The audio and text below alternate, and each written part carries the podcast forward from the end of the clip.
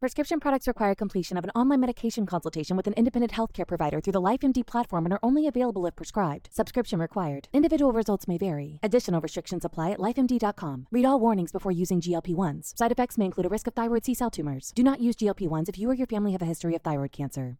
If you've struggled for years to lose weight and have given up hope, did you know you can now access GLP 1 prescription medications through LifeMD? LifeMD is now offering eligible patients online access to GLP 1s, the breakthrough prescription medication that can help you lose body fat and weight. Listen to what people are saying. You just take your shot. It doesn't feel like you're on a diet. What I wasn't expecting it to do was to shut off the food noise. This was life altering. And if I can do it, I feel like anybody can do it.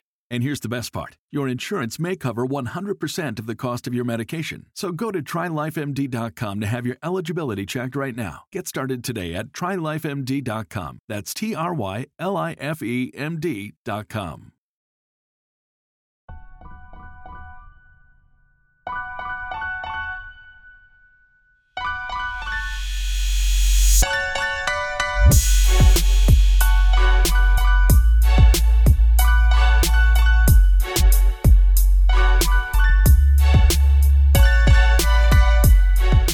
What's up, everyone? Welcome to another episode of Bro History. It's Henry Zamota and Danny Abdel Jabbar.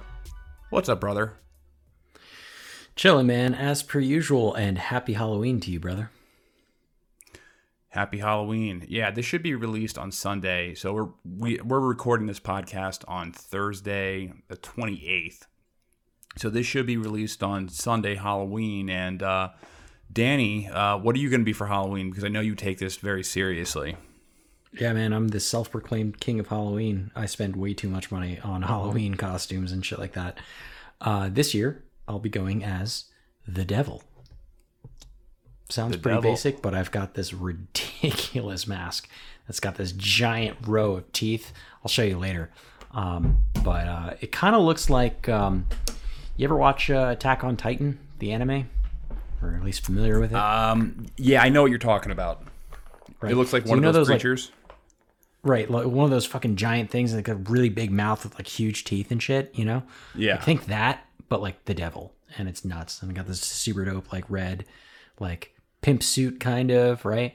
And uh, uh, for my girlfriend, um, she's going. At, she's always my prop for Halloween. She's going as an angel. And, How uh, misogynistic are you? She's your prop. Yeah, How only on dare Halloween. you call her a prop? She accentuates my costume. Well, she's she's uh she's going as an angel this year, and uh, What are you in a Taliban? Um, sorry, she's going as an angel, and and she's going Right. to counter your devil. That's right. And uh, I and I, I didn't want it to be basic, so I actually went to the hardware store and picked up like a bunch of random shit. So like PVC pipe, like some boards and shit, and I'm constructing these giant fucking wings, like talking about like eight foot wingspan wings that we're that I made out of like this PVC and stuff like that. I got this fabric that we're gonna put on it, and like I've got probably like two thousand feathers, and we're going through the process of like gluing all these fucking feathers onto the thing. So. Uh, if you're on Patreon, I'll send you guys a, a picture when it's done so you can see it. Um, but it's uh, this is this is gonna be a good one, and I needed to make up for last year because last year you know Halloween was canceled basically because of COVID, fucking COVID. Um, but you'll see me marching in the parade. Hopefully, I get on TV. Wait, last year, That'd last cool. year you uh, spent like a grand on your Halloween costume. No, the an year year before that. The year before that. That was Oh, that was two years that. before. Oh man, Yeah, because last year was. COVID. I recycled that that Oh. costume for for last year um, because I didn't feel it was appropriate for me to spend a bunch of money uh, on a Halloween costume when I've already done that. And you know, the the whole point of it for me, at least, is like I like going out into the city and I like walking in the parade and I like you know all the random people that stop me to take pictures and like I probably end up on like thousands of people's Instagrams and I don't even know. Uh, and th- that's just like fun for me. Like I like to be seen, you know, and that's why that's why I do this. Um, it's like a self gratifying kind of thing, but it's only once a year, so. Do you cosplay? no, I don't cosplay. I'm not. I'm not. I'm not that that big a nerd. Just just No. Halloween. You should LARP. You're Fuck like LARPing. You're you're honestly LARPing sound. Have you ever witnessed LARPing? Like, have, have yes, you, dude. Probably in seen college, LARPers. In college, there was like a whole LARPing group, and they would go out into the field and like just beat the shit out of each other with like these foam boppers. It was hilarious. LARPers, I see them all. Well, I used to see them when I lived up up in the Upper East Side. Um, LARPers in Central Park all the time. They Mm-hmm. had some type of meetup group where they were there like on the dot, like every Saturday or Sunday. I forget which day it was, but they were always there. And I used to just sit down, watch, and I used to envy them. I used to like, and I'm like, man, I wish I could do this. I wish I could mentally and physically like walk out dress like a um, you know 11 year old at a at a birthday party Probably just like a knockoff medieval times Younger character, you know. yeah. And just be at perfect ease and have a blast. Like i have such jealousy and envy for people who who, who do that. And i'm not even trying to be like a dick right now and trying to be like oh nah nerd. Like i really do wish i could do that because it looks at it really looks like a lot of fun to do that. Just to like Hey man, th- I Um, mean that that's kind of the reason why I like Halloween so much because it's like the one day a year where you have an excuse to wear whatever the fuck you want and have a good time. And everyone's doing it. So, you know, everyone's having a good time. And like there's such great, you know, uh, uh, conversations that get started, especially if you like pick something that's like super weird or obscure and you're like, hey, what are you? And then boom, immediate conversation starter. You know, I, I, I really like Halloween for that reason because it, it gives you like the in to be able to express yourself in that way. And and you know henry maybe you should take halloween a little bit more seriously. You can capture a little bit of that jealousy that you have of those larpers and like channel that into a day where you have like kind of less social pressure or less social anxiety about it because everybody's doing something weird on halloween. This halloween i'm already booked. I have my engagement photos you- are you going to be dressed up like this like something yeah we're gonna be uh dorothy and uh the tin man Seriously? i'm gonna be dorothy Dorothy and the Tin- I suggested that though. Dorothy and the Scarecrow or the Tin Man? Do I have no heart or do I have no brain? uh brain yeah, that's probably more accurate. I'll be the that's the that's the Scarecrow, right? I got the yeah I got my characters right, my Wizard of Oz characters. Um, okay, think so, let's yeah. Mm-hmm. uh enough enough of this shit. Let's get to the episode. Sorry, you got to hear that, everyone. Hopefully now you're nice and warmed up for this show. That's why we do this. Ready we have a little some- banter session for a couple minutes because it warms us up, so we can talk about this stuff uh, a little bit a little bit less uh, uptight. But yesterday, well, not yesterday, Yeah. last week we had a great conversation with uh, Joseph Solis Mullen. I got Solis right this time, and we had a really good conversation about China, uh, Taiwan, and uh, Joseph came on and he compared it, uh, you know, in a potential war with China over Taiwan with the Falklands War, which was a very interesting comparison. And uh, I encourage everyone to listen to that episode if you haven't yet. Now, something that came up, and we all agreed this would be something interesting to expand upon, was hy- hypersonic missiles.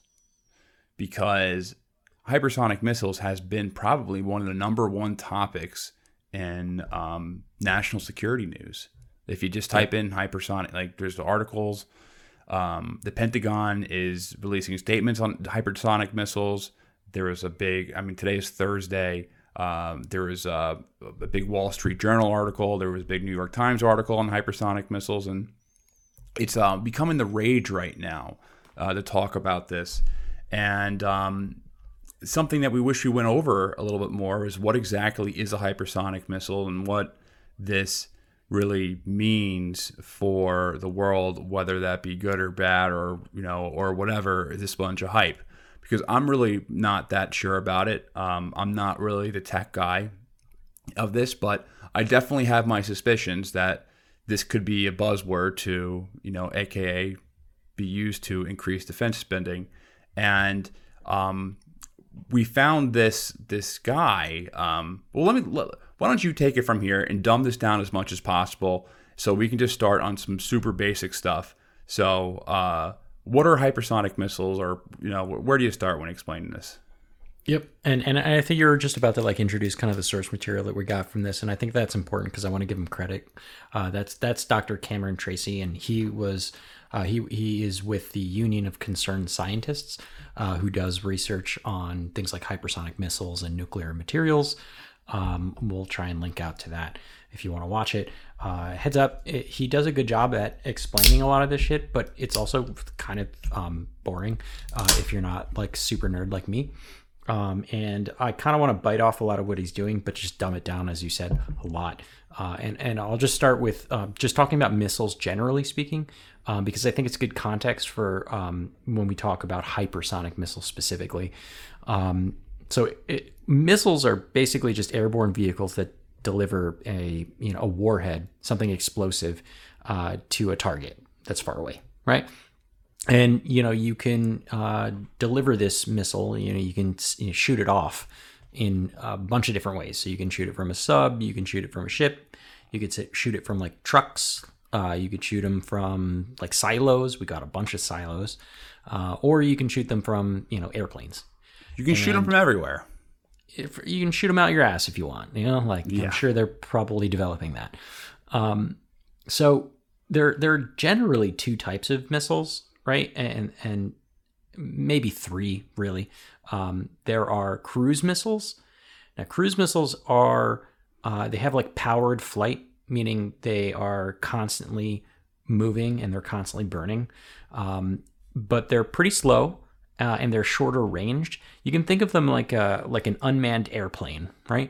It's just like a, a thing that flies and it's got a little rocket and it's like you know the rocket keeps going until it hits the target, right? That, that's a cruise missile. Now, the other big one is a ballistic missile, right? And these are unpowered um, uh, uh, devices, or at least after the rocket burns out, right? So they're pretty fast. Uh, they're very long range. Uh, you can think of them as like super similar to like a space launch vehicle, right? You know, or like you know, SpaceX. You see the the giant rocket launcher, and it flies up into the space and shit. Works ex- pretty much exactly the same way. Uh, and then uh, the third one would be the topic of today, which is hypersonic missiles, and we'll we'll um I'll talk more about that later, though. And, and, wait, this, can you hit ballistic missile a little bit more, just a little bit more detail? So, a ballistic missile, it's going up into space, and then it's using gravity to get to a place, a target faster. That that's right. So so um basically, and I'll talk more specifically about this.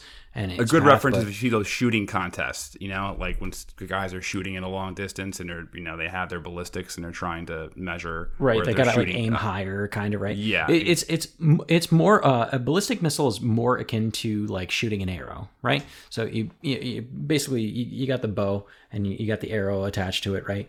And you kind of let it loose, and then it just flies in this arc pattern, right? That's how that's how um ballistic missiles work right? Except instead of a you know an arrow, it's a um, it's a fucking missile. It's like a rocket, right? Um, but I'll get into more detail about that uh, in a little bit because it, it's amazing. It's amazing the upgrades uh, of technology we've made. This is something else that we spoke about last episode. Just the way that we have enhanced our technology to kill each other. like we yep. went from arrows to ballistic missiles. Yeah. In what, 800 years? Yeah, probably shorter. 700, uh, 700 years? When did we start predominantly using guns on the battlefield? 14, 1500s? I mean, I wouldn't say predominantly, so, but at, at, the very least, that's when it started. Yeah. Yeah. But because we still had like fucking cavalry and shit up to it's like, not that much know. time too. It's not. It's no, really it's, not, it's not, that really, much time no. to think when you really just think about it. Like Mm-hmm. I mean, you could probably find a family tree and trace your roots back down there if you know if you had somebody in your family who was like super into that stuff. Like it wouldn't be that many generations. It would be a lot it's, of generations, but be less than you but, think. But you're you're you're generally right. It's a big stretch from like arrows to hypersonic missiles. You know. Well, if you just reverse it though, like 600 years before, uh, you know, the year 1300 and the year 800. Mm-hmm or am I doing my like math wrong? Seven hundred, excuse me. Mm-hmm. I mean, technology really wasn't that. I mean, technology was different, but it wasn't yep. that different. Nope. Nope. They're still, still basically basic, using the same shit. weapons. Mm-hmm. I mean, they've been mm-hmm. still using the same basic weapons since, you know, the for for a couple thousand years. Yep.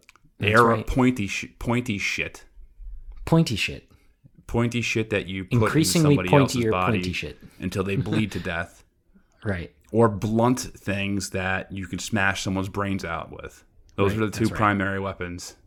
Right. And pointy shit now- and blunt shit. hmm Warheads, fire bombs Right. that explode and uh, kill everyone within. I mean, I guess you can really pick and choose what mile radius depending on the warhead. right. But I don't know. I think it's an interesting observation to really to, really take in the level of enhancements and, and, and weapons technologies that we've made over the past, uh, sure. you know, eight seven hundred years. Uh, but yeah, get back to the um, the uh, hypersonic missiles now. Sure. So um, I, I know we touched on this last episode, but just for the newcomers, um, hypersonic, the word, is just like a loose grouping of the unit of measure of speed based on how many times the speed of sound an object is going. Right. So the word in hypersonic sonic refers to sound. So hypersonic implies a faster than the speed of sound a lot faster actually uh, and, and hypersonic is currently the fastest grouping of speed we have based on the speed of sound so the speed of sound is 767 miles per hour. That's for you know the metric folks out there that's 1234 kilometers an hour. That means nothing to me. Uh, for context uh, speed of sound is uh, new york to london. So that's 3459 miles apart in like four and a half hours. So that's faster than a typical flight, but pretty slow for our conversation. We'll find out. hmm So supersonic is when Sonic uh, turn you get all the Chaos Emeralds and Sonic turns uh, yellow and is able to like fly and move really fast and is invincible, No. right? No, that's not. That's not. What it. is that? Let's That's it- hypersonic. No, no, it's neither. Um, t- let me pull it back a bit. So you, you've got a couple of different categories of these like Sonic, um, uh, uh, and I don't mean the Sega Sonic, of course. Um, so you've got subsonic, and that's below the speed of sound. So this is like commercial airplanes, right? Think like a typical 747. They go about Mach 0.86, right? So less than a Mach, not even one Mach. And, and then you have supersonic, right? So this is the middle one. Uh, so that's above the speed of sound also. Uh, and examples of this are like that supersonic commercial plane. You remember the Concorde? Yes, I do. Cool. Well, that one goes Mach 2, and that one can make the trip between New York City and London in other in, in like three hours, uh, under three hours actually. So it's a pretty nice upgrade over commercial airlines, but uh, it sucks that they discontinued those planes. Um, and and then finally the the last bit, which is the one that we're talking about today, it's hypersonic, right? So you go subsonic, supersonic, hypersonic, and hypersonic generally starts at like Mach five or five times the speed of sound. Um, examples here are like experimental planes, things like the U.S. Air Force uh, tested this one plane called the X-15. That thing goes Mach 6.7. Uh, so an X-15 to to continue this example, um, if it was going at Mach 6.7 uh, continuously from New York to London, uh, it would take less than 45 minutes. So it's super fast, right? Um, but it definitely wouldn't make it that far because those things have only been able to sustain, sustain that speed for like I don't know 300 miles or something like that. So so here's the thing with hypersonic it seems like a new term, but I swear I've heard the word I mean I've heard about hypersonic missiles prior, but it just seems mm-hmm. like this is like the way that's being portrayed in the media is that this is like some new secret weapon that's been unleashed on the world and we're about to be destroyed. Like we're about Yeah. like China has access to hypersonic missiles and we are doomed. But this isn't like a new thing, right? Like we've other countries have developed hypersonic weapons, right? Right. Like, am I crazy? So no, you, you you've got that right. I mean, it's hypersonic. Generally speaking, has been around for a, a long time, right? Things that go hypersonic have been around for a long, long time. So one good example is, um, or the earliest examples, the Nazi V two rocket, right? And that was honestly the first modern missile that was developed. Um, and and that traveled at Mach 4.8, so just shy of hypersonic, but not by much. And this was way back in the 40s, right? And are all of our current intercontinental ballistic missiles, or ICBMs, um, that the US and Russia and China and, and the like all have, uh, they all go like Mach 20 when they're being powered by that rocket booster. So extremely fast, right? Um, so as it relates to hypersonic missiles, we're not talking about some breakthrough in a speed of delivery, right? But there are some emerging missile technologies that are new that are traveling at hypersonic speeds to hit their targets. And it's a lot like the one that China tested last week, right? So this would be a new technology that just happens to be going hypersonic. So uh, I guess here's the real question then. So why is everyone saying that this new technology that China has is actually is it, that that China's beating us, beating the United States in this technology? I, I um, hmm. that's that's a loaded question, and I think it, it, it would take some time to unpack that. Um, maybe for now, let's just start with some basics, right?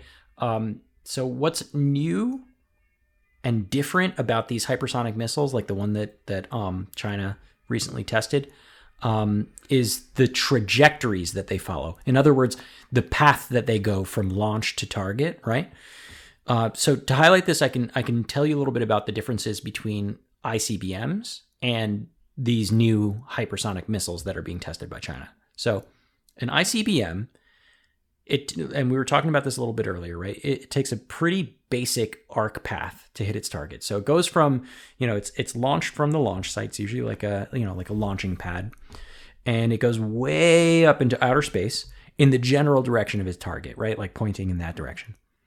Like eventually, when it gets to the top tippy top point, it runs out of fuel and they ditch the booster, kind of like with the space shuttles, right? You, know, you see, and they're going up, and they get to a certain point, they kind of like kick the boosters off, right? At this point, um, we only have the warhead, like the just the tip, right? And and it's going pretty fast already uh, through space, but it's just kind of coasting to its target, right? And then it uses gravity to basically just fall back to Earth to hit its target. And you know how we get it to like hit is just we use math and physics to get good with the aim so um, and by the way we did an entire episode on um, on icbms um, do you live near a nuclear sponge? That's yep. the episode. So if you're interested in that we actually cover that for like an hour and a half or so. That's right. Um, but here's the thing. I've read that hypersonic missiles they don't actually fly the same path as uh, icbms which makes them harder to defend against. Well, you're you're right about the path part, but for hypersonic missiles, we actually have to talk about what kind of hypersonic missile, because there's at least two types, maybe three. Uh, and, and this is actually the part that tripped me up on our last episode when we spoke briefly about this. I'll make a correction on what I said later, um, but um, the, the the two types of hypersonic missiles that we could be talking about um, are boost glide missiles and uh, air breathing or, or scramjet hypersonic missiles. So, boost glide missiles, these uh, can be launched in a few different ways, but m- most commonly they're launched just like an ICBM, right? So, like an ICBM, they start off, you know, uh, with uh, uh, like a rocket that they're attached to, right? And they get shot up into the sky and into space, um, just like an ICBM and then they ditch the uh, the rocket booster just like an ICBM. The difference here is rather than staying in that giant arc pattern, they pretty much immediately dip back into um, you know uh, the atmosphere and the hypersonic boost glide missile stops accelerating once the booster is kicked out. That's the that's the boost part of boost glide. And so the difference though is is in the way they you know they go up to space. They just break into space and, and, and just immediately come back into the atmosphere. And that's where that glide part comes in, uh, in that boost glide. So it then glides through the atmosphere at a hypersonic speed to its target. So think of like how a paper airplane works, right? Um, but instead of like your hand boosting the paper airplane, it's a it's a rocket, and and of course instead of a paper airplane, it's a freaking cruise missile, and it's way faster too, right? So basically, we have a rocket, makes it go super fast, and then for the rest of the trip, it's basically like a paper airplane and it just glides through the air, but like super fast. Now, the second type that I was talking about is is a air breathing or a scramjet hypersonic missile. And these can also be launched like a rocket, like an ICBM could, but more commonly, they've been tested uh, and launched while attached to an airplane, right? And it has its own little booster rocket, which brings it up to a hypersonic speed, and then it detaches, right? And then the warhead itself has an air breathing engine. Basically, it uses the force of the air that's moving against it at that hypersonic speed, and it mixes it up with some fuel, and that creates its own thrust. So, best way I can think of this is uh, like a sports car, right? So, you know those little vents uh, in the hood of um, you know these sports car- cars? They're they're called hood scoops, right? Well, so the the, the functional ones, uh, what they do is they they're used to take in more air, and they use that air and they combine it with fuel to make the engine go faster. So same idea with these air breathing hypersonic cruise missiles. But the big difference here is that with this type of missile, it stays in the atmosphere for most, if not all, of its trip. And it's also stepping on the gas continuously throughout its flight. And this is very different from the boost glide ones and the ICBMs, which basically only rely on that initial booster rocket to get it up to speed and then they slow down over time. Um, some other variations of this that I won't get into too much detail um, are like Wave Rider missiles, which, like the name implies, uh, it basically rides the shock wave that's created by going above the speed of sound, and they kind of skip through the atmosphere. Like think of a think of like skipping a stone across the water, but instead of the water, it's the air, right? Um, do you think you have a good grasp on the different types of these missiles now, or? Well, yeah, this is probably a good litmus test because I, I let's see if I can get this right. So there's like the paper airplane. So there's the the hypersonic boost glide missile.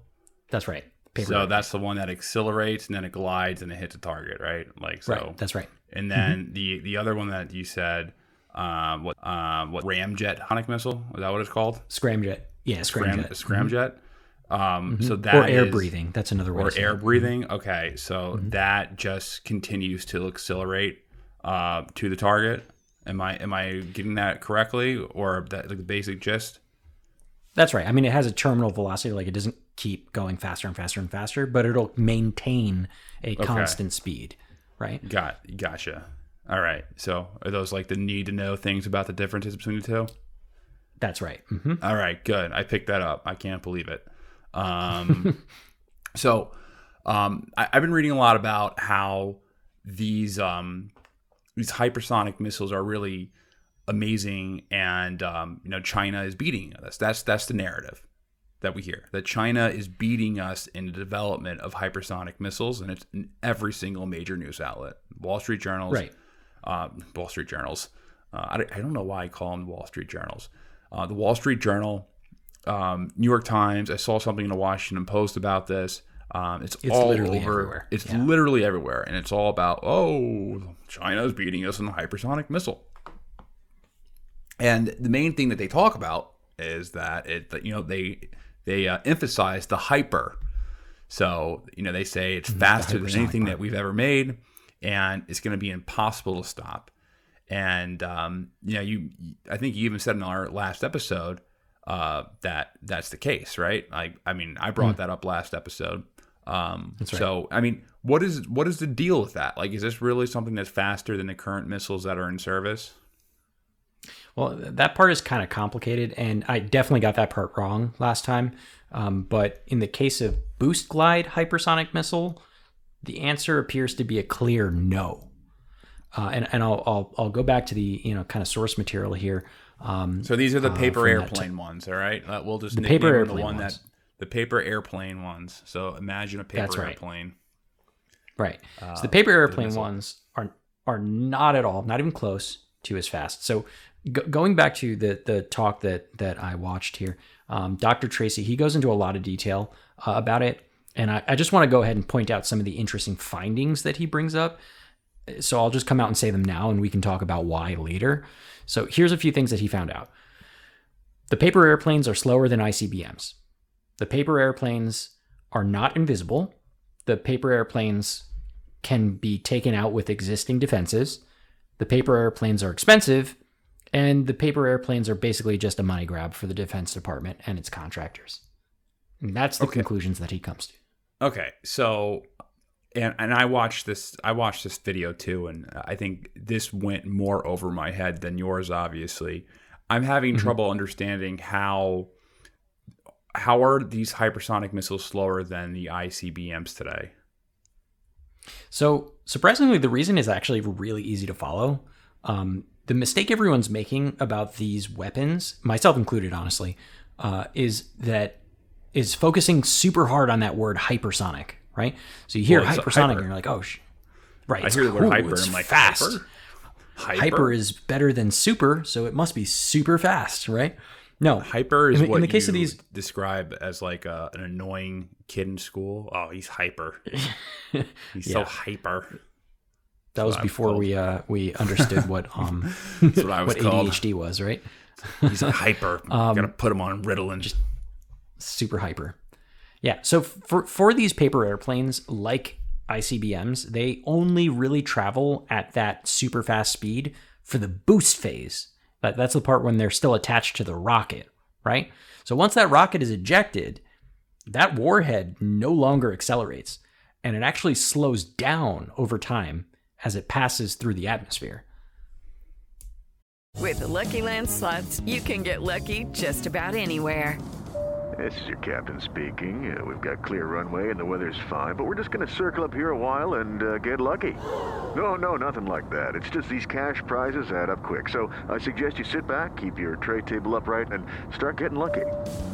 Play for free at LuckyLandSlots.com. Are you feeling lucky? No purchase necessary. Void where prohibited by law. 18 plus terms and conditions apply. See website for details.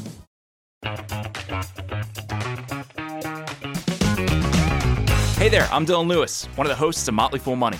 Each weekday on Motley Fool Money, we talk through the business news you need to know and the stories moving stocks on Wall Street.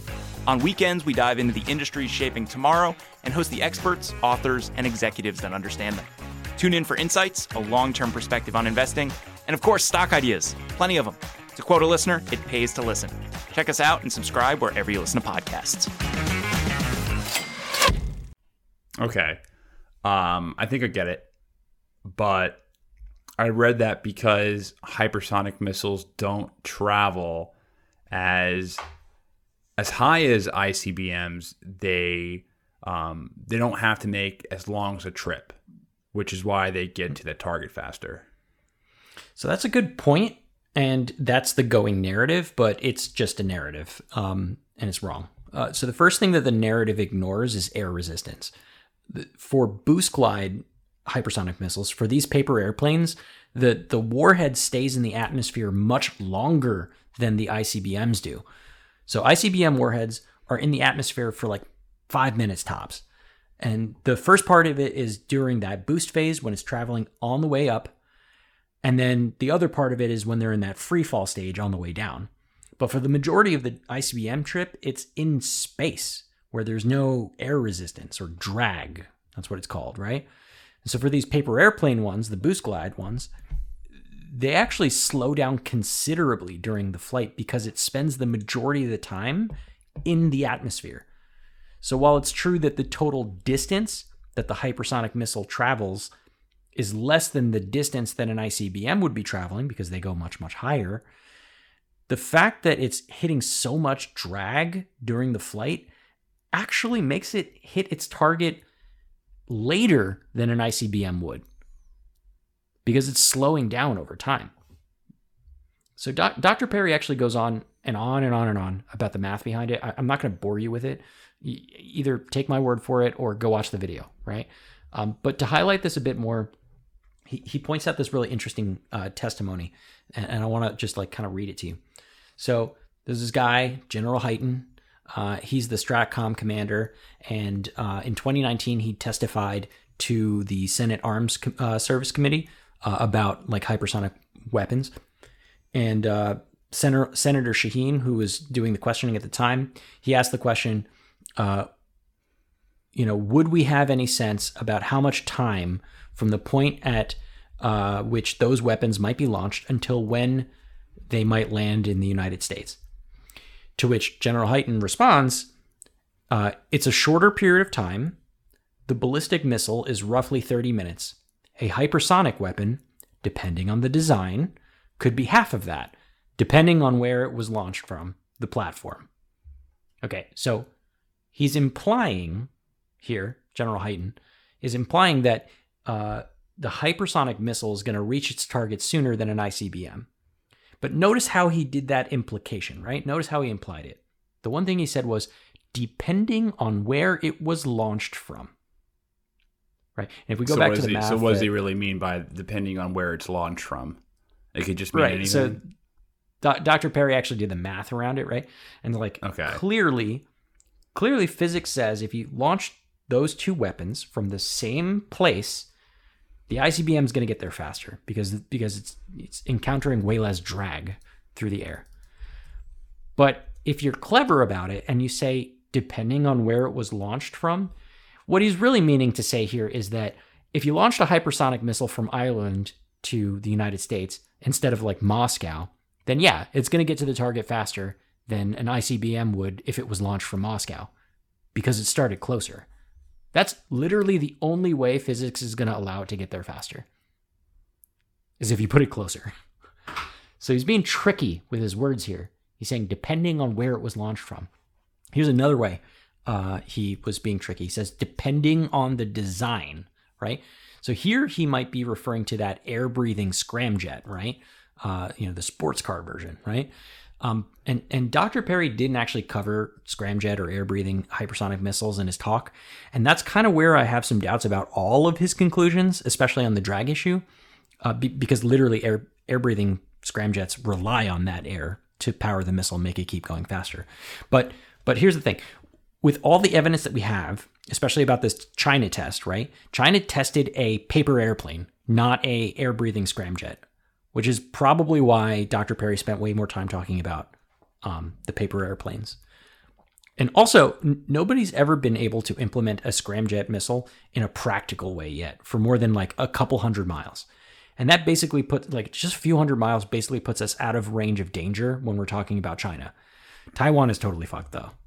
Um, so, All right, so I, let's let's just do a quick recap. So the missile that China tested was the airplane one that glides. paper airplane. The paper That's right. Mm-hmm. airplane. All right. So the one that accelerates and then glides to its target, not the the the scramjet, the you know the Right. sports car one that it accelerates constantly to its target, and the uh, paper airplane is actually slower than what we have right now.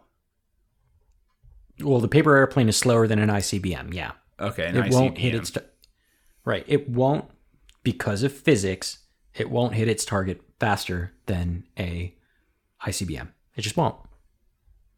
You can't break physics you know um and and and the thing is that that general Hyten here used some uh, in my opinion probably intentionally misleading uh, uh language when he was talking to the senate arms committee because he knew that the media is going to pick it up and that's why we're all misled into thinking that these new you know hypersonic boost glide missiles are somehow faster than icbms and they aren't they just aren't All right. So, um, so they're slower, but you said they aren't invincible or invisible, right? So, doesn't flying lower make the missile harder to detect on on radar? Not not actually not actually um not exactly at least. Uh, so there's this claim that it's harder to detect because you know it's it's flying lower like you said right? And and that's actually more about the path that it flies and less about whether or not we can see it. So maybe for some basic ground radar it might be harder to detect because it flies at an irregular path that's lower you know, in, in other words, because of the curvature of the Earth, and yes, the Earth is round, not flat. Uh, you know, Wait, they won't sure be able to that? see it. I'm pretty sure. Prove it. Uh, I think we've done this once before, dude. I don't want to. I don't want to rehash that. That was like two years ago or something like that. Um, anyway, the uh, because of the curvature of the Earth, if it's flying low, right, it would be the radar wouldn't pick it up very far away. Unlike an ICBM, which flies super, super high, right? So you'd be able to see it earlier on by ground radar. But we're, we're still going to see it because that's not how we track ICBMs. We track ICBMs with satellites, right? And see, we have all these satellites in space, and they've been around forever, and they're constantly looking for signs of a missile launch, like at least since the Cold War, right? And how they do this is by detecting infrared light. And that infrared light is put out by the heat that comes from those rocket boosters, right? Like I said, we've had this for a really long time and we've spent a lot of time and money into developing this technology. And this is how we know about North Korea's war with Atlantis, right? We see them launch the rocket and we can calculate its path and we know that they're going to hit the ocean, right? And that's why we don't freak out every time they, you know, launch a, a rocket. Remember, boost glide missiles also use rockets. So we're going to see those also on the way up. Aren't we going to be able to predict their path because they don't fly like ICBMs, though? Right? No, also no. Uh, so it's true that the path is different and irregular, and it would be harder to calculate its path because it's going through the atmosphere instead of that like really clearly defined arcing pattern. Um, but remember the drag issue, right? So you know how in movies when when an asteroid it like coming crashing down into Earth, right, and it goes into the atmosphere, or like when a spaceship is like re-entering into the atmosphere, and you see that there's all like that fire and shit that's like all around the the asteroid or all around the spaceship. Yeah. you know you know what I'm talking I about know what here. you're talking about. Cool. So that's actually air heating up around the object as it passes around it, right? Because the thing is moving so damn fast and the air is, you know, has friction against the thing and then it causes it to basically light on fire. The, the air is on fire, right? Uh, well, same thing happens to that boost glide vehicle, the paper airplane, as it's flying through the air. Remember, it's going five times the speed of sound. It's pretty fast. So it is constantly going to be enveloped in this plume of heat. And that heat is going to give off a lot of infrared light. So that infrared light is not nearly as bright as the light that we would see from a booster rocket, but that light is still well bright enough for us to see it from those satellites. And this is another one of those points that Dr. Tracy debunks with a bunch of math, and I'm not going to go into it, but just put it this way. The thing's moving, if it moves super fast, it's going to encounter drag, and if it encounters drag, it's going to create heat and infrared light. And if it does that, we're going to be able to see it with our satellites, so it's not invisible. And therefore, we can predict its path, or at least we can do a pretty good job.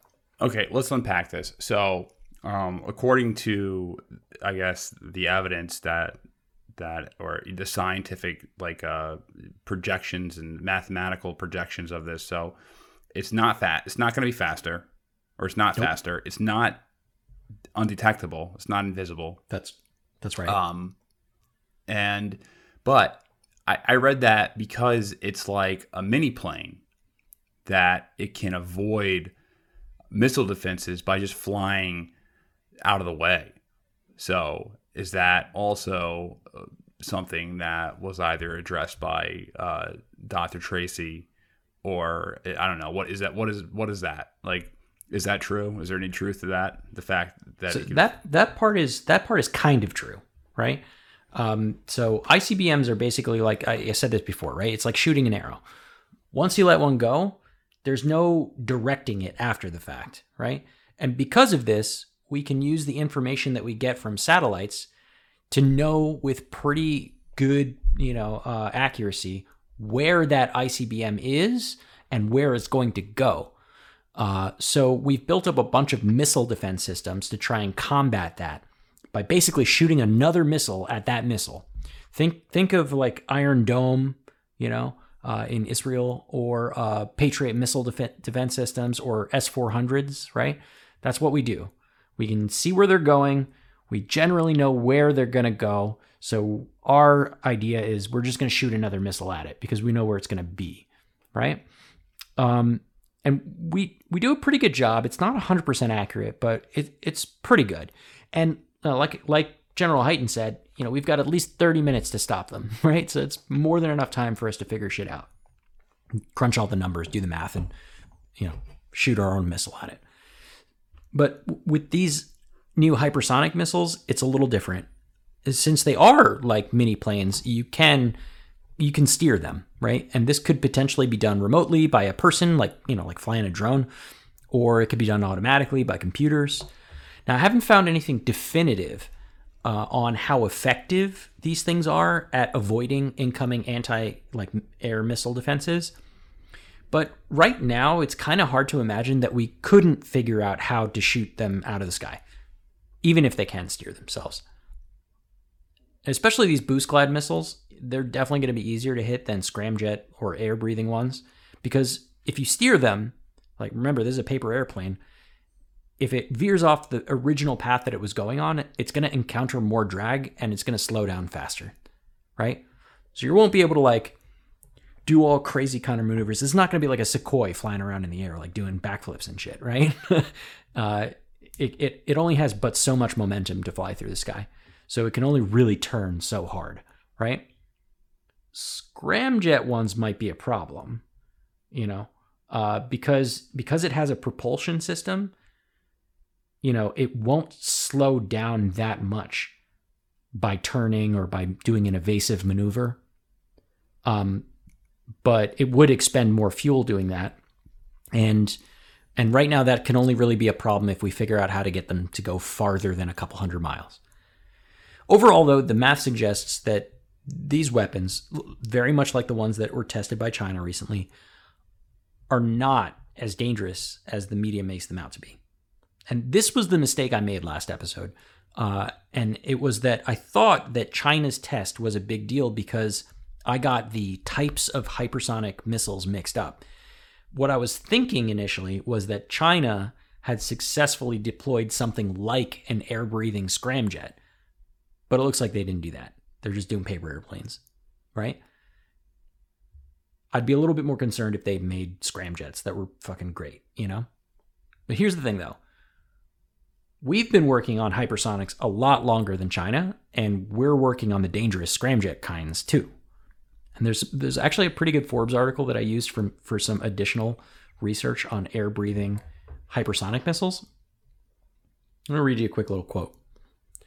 Uh, so the DARPA press release says key parameters tested were success uh, in launching from an airplane, ignition of the rocket, separation of the spent rocket booster, and successful cruising at high speeds, but not successful on impact on a target. So, right now, what that means is that we have prototypes which could sustain Mach 5 plus speeds in the atmosphere. Uh, they also talk about how they're small enough to be launched by a plane, and also they're going to be harder but not impossible to detect on radar because they have a super small radar cross section. Here's another quote the hypersonic attack cruise missile, which has already been allocated $190 million in funding in the draft 2022 budget, appears to be a more straightforward operationalized successor to the HAWC, which is another one of these things that we've been working on, that can be carried operationally by both bombers like the B 2 and the B 1 Lancer and fighters like the F 35 or the F 15. So we already passed budget for it.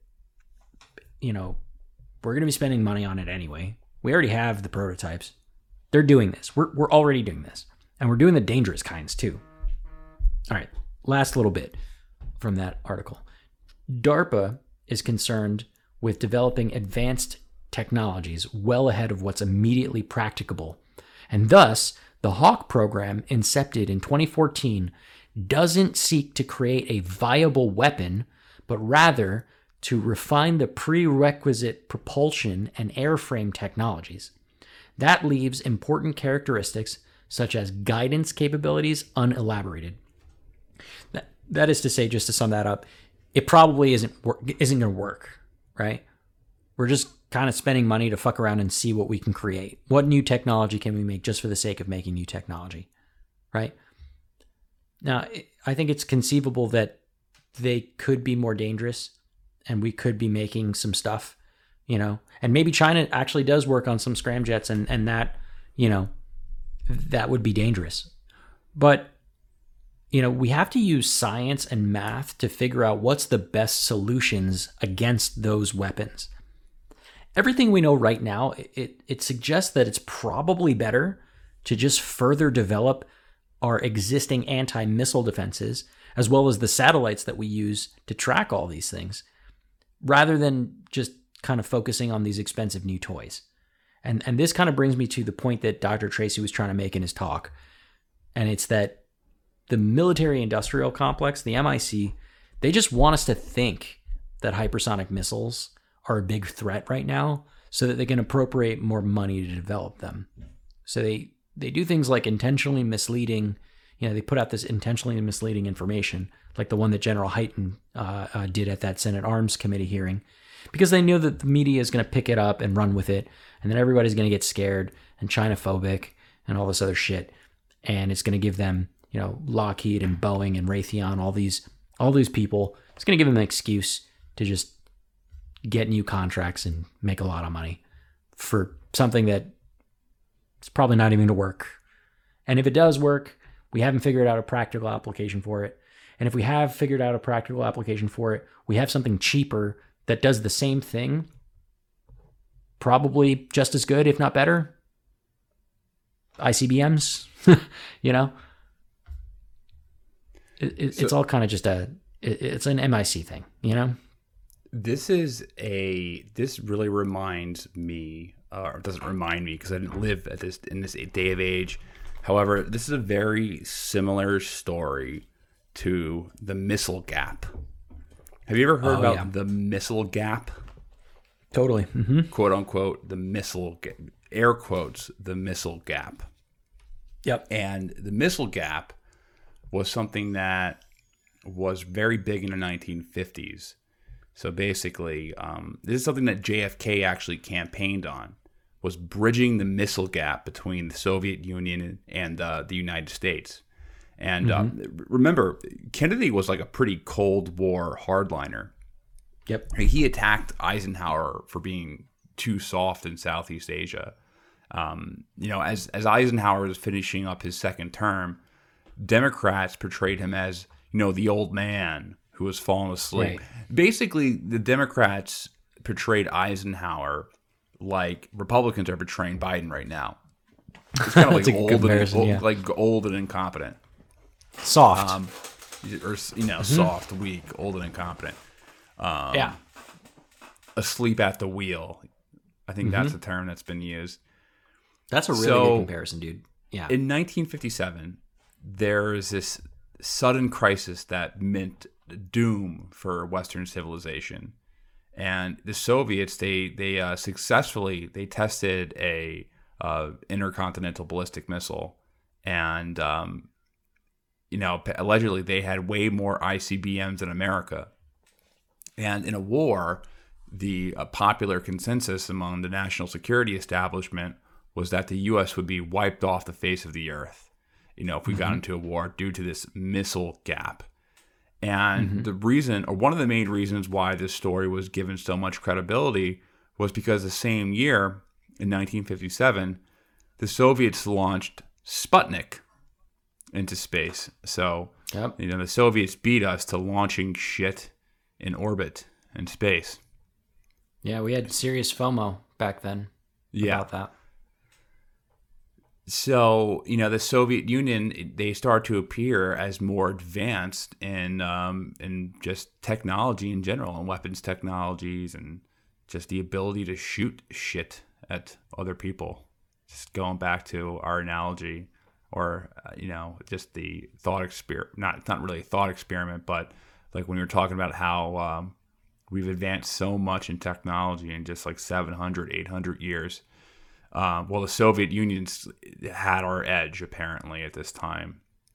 Well, it turned out that the missile gap was complete horseshit. it was a very carefully and uh, constructive narrative, and the whole point of the missile gap was designed to increase defense spending. and when right. Kennedy gets into office, Eisenhower just straight up, you know, he tells him, you know, during his transition meeting that there is no missile gap. Like We ain't got none. th- there is no missile gap. Like who do you think I am? I'm I'm Eisenhower. Like I'm supreme president of the command. I was supreme United commander of the Allied Expeditionary Force. I bossed other generals around from different countries. I was a five star general. Like you're a fucking punk rich kid. Right. So I mean that was there's like the, a lot of it's like an interesting meeting if you ever read about the the meeting between um, Eisenhower and JFK during a transition meeting. Like ap- you know, apparently Eisenhower was like, "Do you know what it is to be president?" And he like showed him all this cool shit about like how like look look what I can do right here, and like a helicopter come picks him up. So like this is the power that you got. Here's a football. You can launch a nuke anywhere. It's like a real interesting story, but you know, Kennedy probably knew that there was no missile gap. Maybe he didn't. I don't know. Maybe, I mean, obviously it was just a political ploy. I don't really think he gave too much thought about it until he was actually in the White House and had to deal with these nut jobs himself. Would He probably just found him- something that that that you Yeah. know the American public thought was correct. You know, like there was this you know missile gap fear going around, and Sputnik had just happened, and it was like, all right, well, I'm just going to use this as a way to beat down political opponents. Right? This is a weak point. It's just yeah. politics. Why? Why wouldn't you? And it's just kind of fun. It's ironic though. I mean, uh, it's. I think it's becoming more accepted among just like the general population that there's a lot more to the Kennedy assassination, and it had something to do with messing around with the wrong people, um, either in the military-industrial complex or the CIA or foreign intelligence agencies. And uh, it's interesting. it's a, it, or all of the or in the mafia, but or all of the above. It's like there's so many people who wanted them dead that you know it's hard to exactly point. But you know there are some pretty uh, interesting, Actually- and compelling JFK conspiracies. So theories. not to go too too deeply into a rabbit hole, but I've been watching uh, American Horror Story this uh, year, and it's a two parter. And the first part is like I don't know crackhead vampires, which was weird. But the second part is like aliens, and you know I'm all big into aliens and shit like that. but aliens it's kill like this, JFK. Yeah, dude. So it's all it's like no spoilers or anything like that. I wasn't. it's You this- just spoiled it. well, it's this alternate history, right? And it starts with Eisenhower, and it's like you know because Eisenhower is around during the Roswell shit, right? And it starts off how like Eisenhower does a deal with the aliens, and this is all in the first episode, right? To like let them abduct human beings, and then it goes through like Eisenhower and like Nixon and like JFK and shit like that, and like the reason that JFK ends up getting shot is because he wanted to out out this like meeting you know this this like deal that we had with the aliens and uh well you know they didn't let that happen right? Um it's super fascinating. I uh, you know if you don't like american horror story but you do like alternate history shit i actually think it's worth a watch. Um even better if you do like american horror story. It's super fun. And it like to to play along with your idea of like jfk had a lot of uh a lot of people gunning for him it might have been aliens too man. It might have been aliens. Could have been. Um, I wouldn't rule anything out. That's what Dave Chappelle said, right? No, it was Dave Chappelle's skit. It was, it was a magic bullet. It was an actual magic bullet, and that you know when he was uh, black president, mm-hmm. and he was talking about meteor, and he was like this, and uh, he's like, and uh, like, there was a magic bullet, and then he was like, aliens exist. I'm going with my friend Bibble and these two and these white twins, and we're gonna go colonize another planet. you Chappelle show fan? Yeah, man, totally. Do you, do you remember this skit? it in years, but No, yeah, it's dude, a funny. uh, it's a it's a um, but all right, the missile gap. Missile so gap. um, b- back to the missile gap. So basically, it was just conspired by the by the MIC. So there's an Air Force general at this time named General Curtis LeMay, and you know him and a couple of Congress critters who were connected to the defense industry. They're the ones who primarily you know started this rumor, and um, you know it starts in a congressional hearing in 1957 that there that I guess the fir- one of the first claims is that in three years the Russians would be able to launch a surprise knockout attack on the U.S. and um, it was because the U.S. was behind Russia and B B fifty two bombers. So mm-hmm. You know they just bombers in general push. Yeah. They lobbied the U.S. to increase their B fifty two bombers from like 137 to like 8, 1800. Um, but it was like an extra four billion. Increase. Yeah, it was like an extra four billion dollars in defense in, in the defense budget. Wait, and then money or now just, money? In in then money in four Jesus. billion dollars in 19, 1957. So a lot. Now Eisenhower knew this wasn't really the case, but there were people who, who in his own administration who were trying to undermine him. And um, what happened was that Eisenhower's um, the assistant secretary of the Air Force for Research and Development resigned and said that Eisenhower was withholding money for ballistic missile research and that the Soviet Union was about to develop their own ballistic missile. And, um, you know, if the Soviet Union got a ballistic missile, then all these European countries would just be like, "Oh well, the Soviet Union is going to destroy us all. We better just get power to all our you know local communist parties." And that was really like the narrative that was going on in the 1950s that they are going to get this missile. Europe is gone. All of Europe's going to capitulate, and the communist uh, parties there are going to be so empowered because the Soviet Union's had access to uh, you know more firepower, could outgun right. the United States, and where this is where Scoop Jackson comes in. So we, we've talked about uh, Scoop Jackson, um, Henry Jackson. He was a, a Democratic senator, senator from Washington, and he was a mentor for many of the future prominent neoconservatives. So um, Paul Wolfowitz and Richard Perle, they both worked for Scoop Jackson as aides. So he was one of the godfathers of neoconservatism. Scoop Jackson. Um, a lot of them stem from like the Cold Warrior uh, Democrats from the 1950s, and the reason why he would attack Eisenhower, it wasn't because Eisenhower was weak. Eisenhower wasn't weak. Eisenhower would threaten to nuke people daily, basically. Eisenhower just like, okay, I'll nuke you. I'll nuke you. I'll nuke you. it's like you got to make people believe that you'll nuke him. He wasn't weak. The reason why, um, you know, the missile gap was pushed was because he was um, a Washington. Um, he was he was a Washington senator, and mm-hmm. not wa- Washington State. And um, Boeing at the time was based out of Seattle before they moved to Chicago like mm. they moved to Chicago like within the past two decades, like 20 years ago. Mm-hmm. So, um, I mean, he was effectively serving as a lobbyist for Boeing during his political career, and um, it it's also important to note, you know, we, we like I said just now, Eisenhower's strategic doctrine was massive retaliation.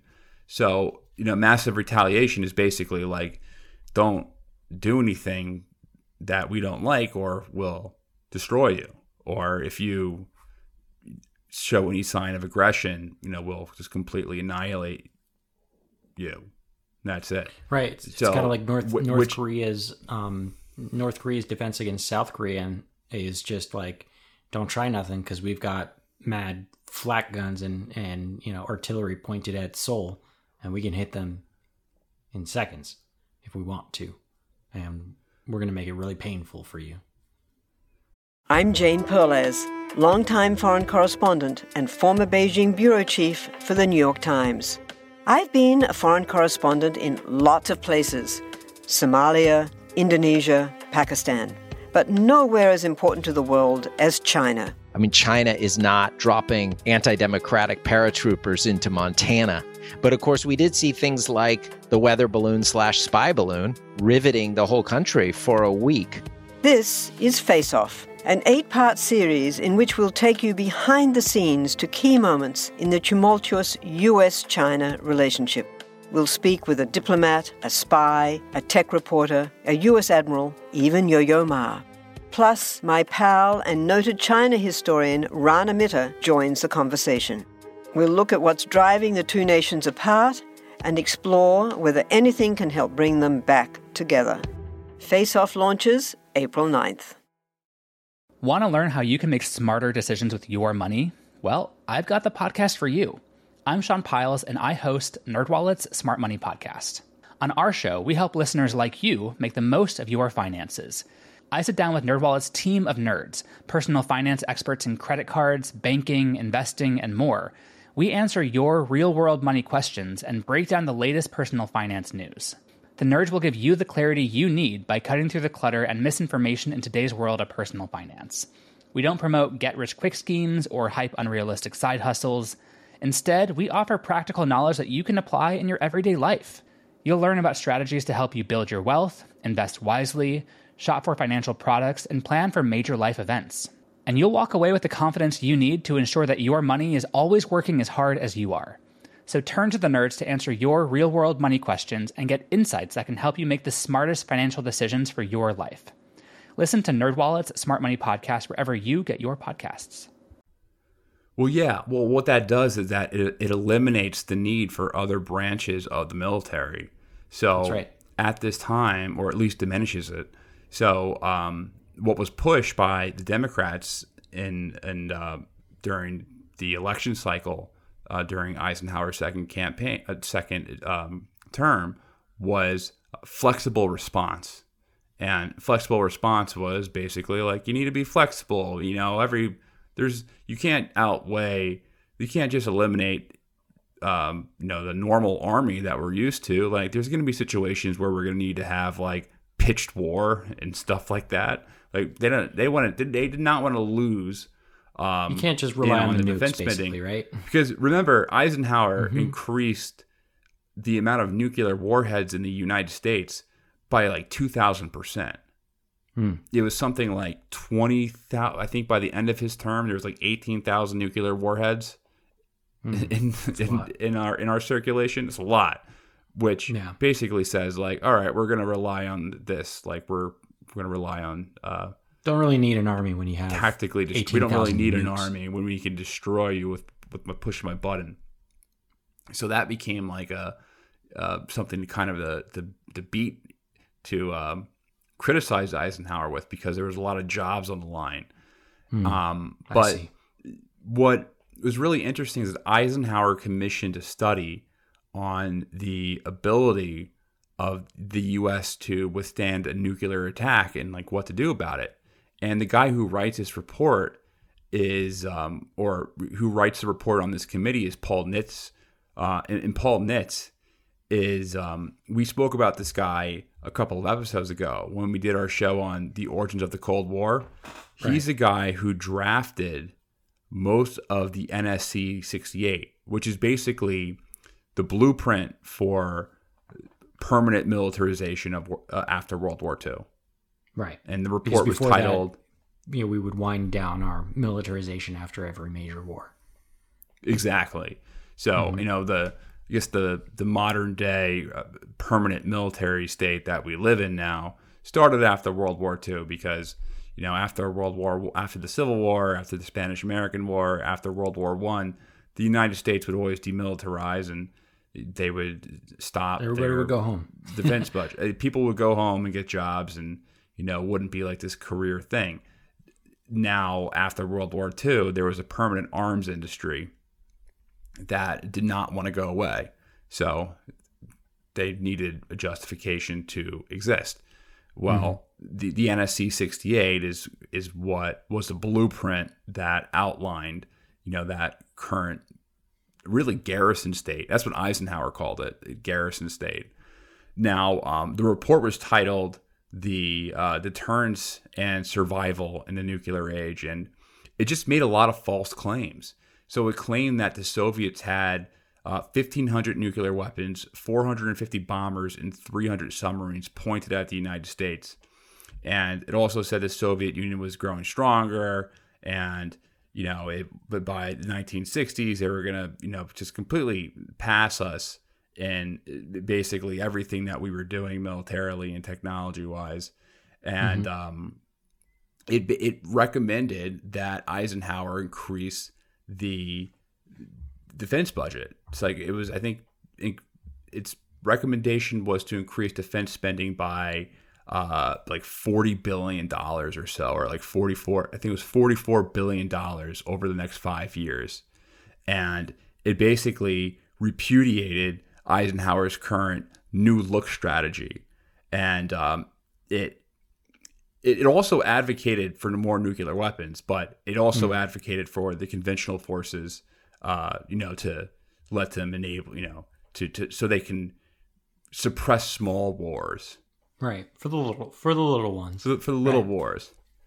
And what it also did was it claimed that the Soviets maintained um, a an army of 175 line divisions, and it was just completely exaggerated. And it, it just also hinted that they were about to take over Europe. It was just a bunch of pure fantasy. There was no evidence for any of this. In fact, the evidence pointed that this was not true. Hmm.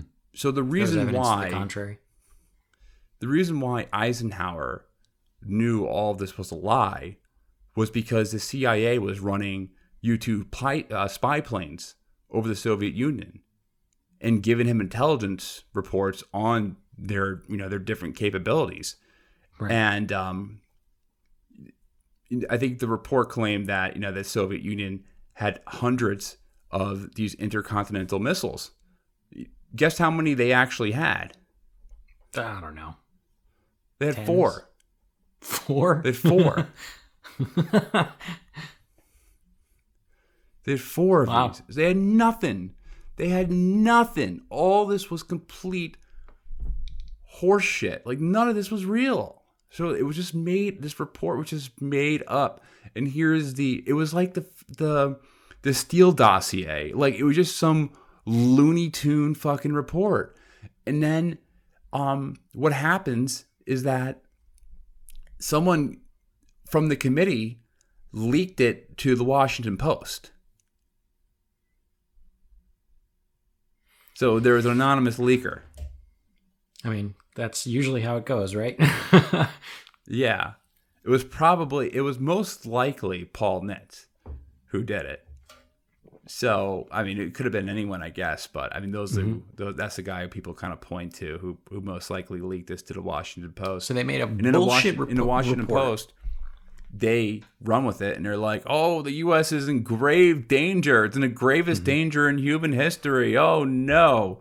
And um, I think this is one of the main reasons why Eisenhower, and I'm not saying Eisenhower was was was perfect. Like he certainly increased the likelihood of a nuclear war, I guess, right? Like just mm-hmm. by Yeah, circulating totally. that many bombs, but he wasn't really interested in I mean also also the CIA grew under him and it I don't think but he wasn't certainly interested in like having a you know a traditional another World War II type war. I mean he got us out of Korea. Right. I don't think he ever planned on having anything like Vietnam or what Vietnam turned into. This is why I think that Eisenhower decided to warn the public about the MIC during his farewell address. Because it's kind of weird, right? The fact Right. that Eisenhower his the main topic the main thing that he talks about during his farewell address or at the very least you know the most memorable thing the thing that everyone remembers is that he's like guys we have created a military industrial complex the defense industry is ran by corporate interest and like this is how deci- decisions are made Right. it's weird though to see him to, to see him say that. Like, don't you? I, I get a little bit of like, man, he really must have s- seen some. He must have seen some shady shit.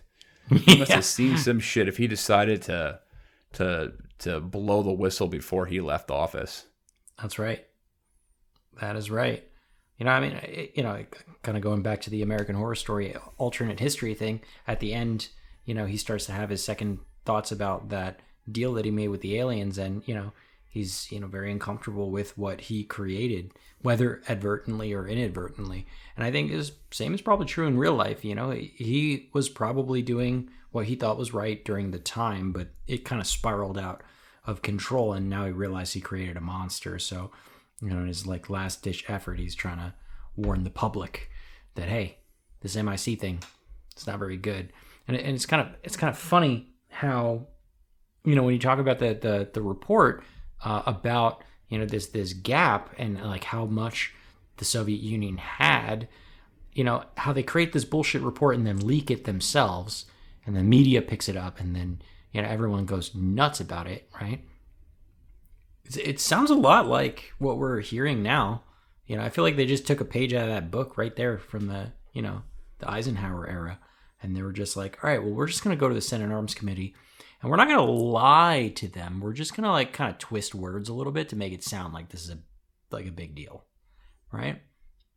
And then they knew that the media was going to pick it up and that, you know, and they have, you know, just literally Google hypersonic, just the word hypersonic. That's it and you're going to get dozens of articles about how we're in imminent danger and we're going to die tomorrow if we don't spend billions of dollars to also create this you know and i mean what does that effectively do you know like i guess you could say that you know mutually assured destruction has worked so far right you know where we increased our bombs and they increased their bombs and now we all have more than enough bombs to blow each other up and blow the entire planet to smithereens, you know. So we're not going to go to war, right? Are we really going to use this new technology as just like another mutually assured destruction? Like, do we think that that's going to be effective again? You know, we can already blow each other up a million times over. A faster missile isn't necessarily going to change the game somehow, you know? I know. It's like we already have so many of them like like remember fa- just because a couple of them go faster than the other ones is going to change the game it's going to just be right. it's going to make that big of a difference right. Re- remember remember our uh, conversation on the nuclear sponge right? Where we intentionally put all of these intercontinental ballistic missiles with nuclear tips on them literally everywhere all over the country. Like you might live near one right? That's the title of the uh, of the episode is do you live near uh, you know a nuclear sponge. And the reason why we do that is because, you know, in the event of like a full scale, you know, war with someone like Russia or in this case China, you know, the idea is if you had all your missiles in one place, you know, your enemy is just going to attack that one place and then basically get rid of your ability to retaliate with the same nuclear force, right? So to mitigate this issue, we just put them everywhere. So, okay, maybe you take out New York, maybe you take out Washington, maybe you take out a couple of like missile silos, but we still have thousands of other places where we can shoot off these thousands of other nuclear weapons. So, big fucking deal.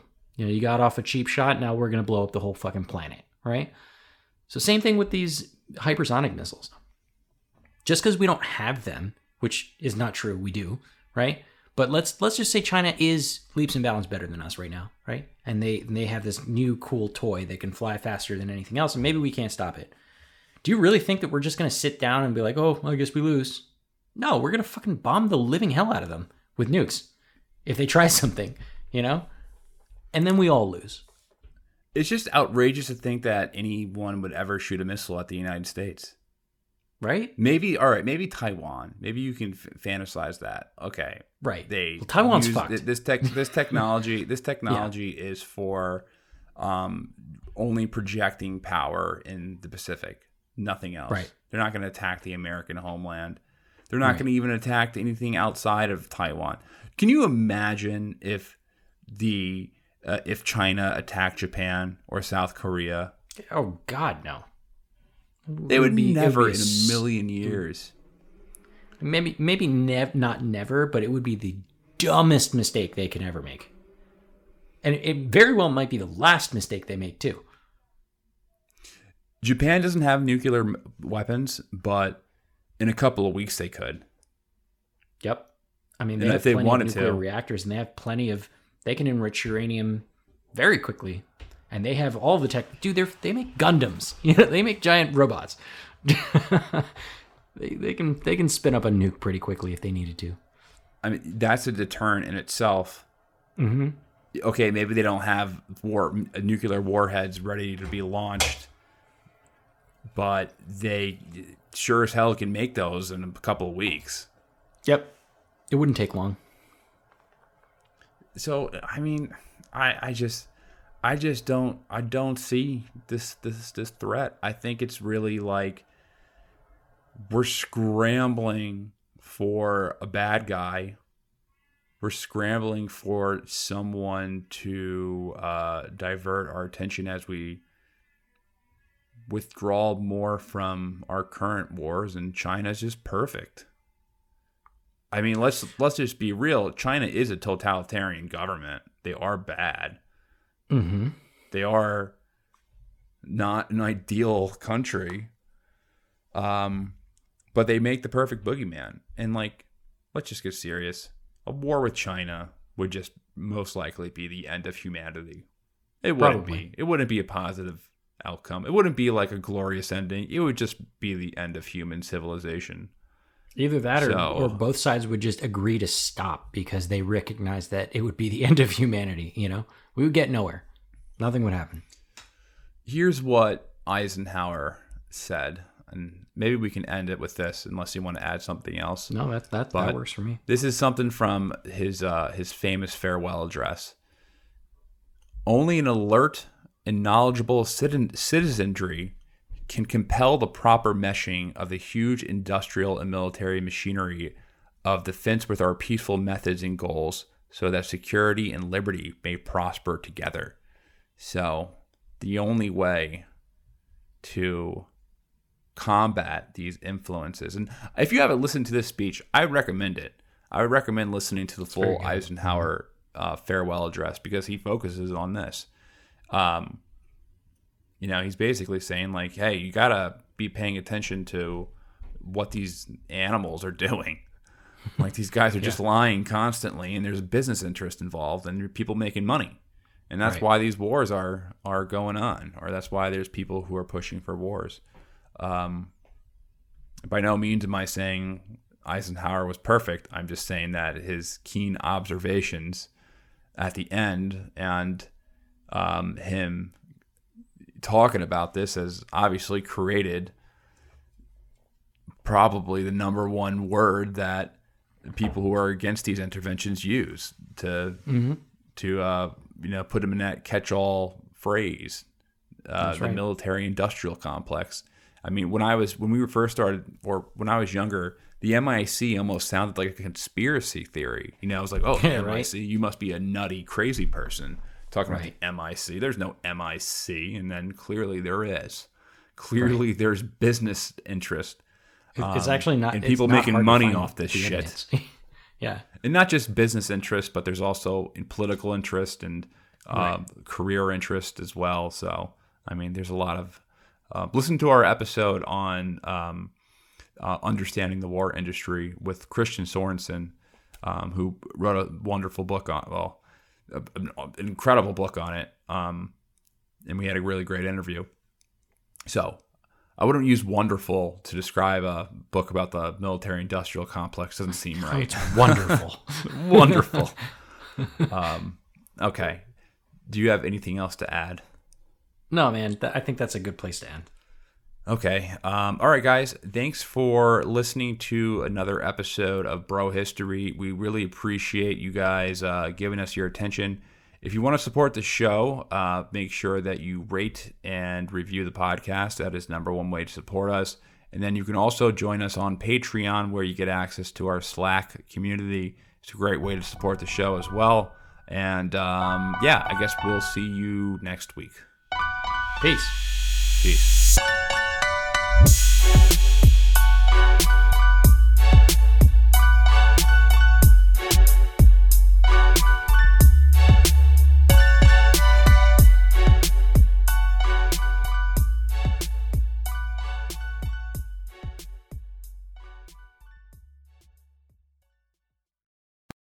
Lucky Land slots, you can get lucky just about anywhere.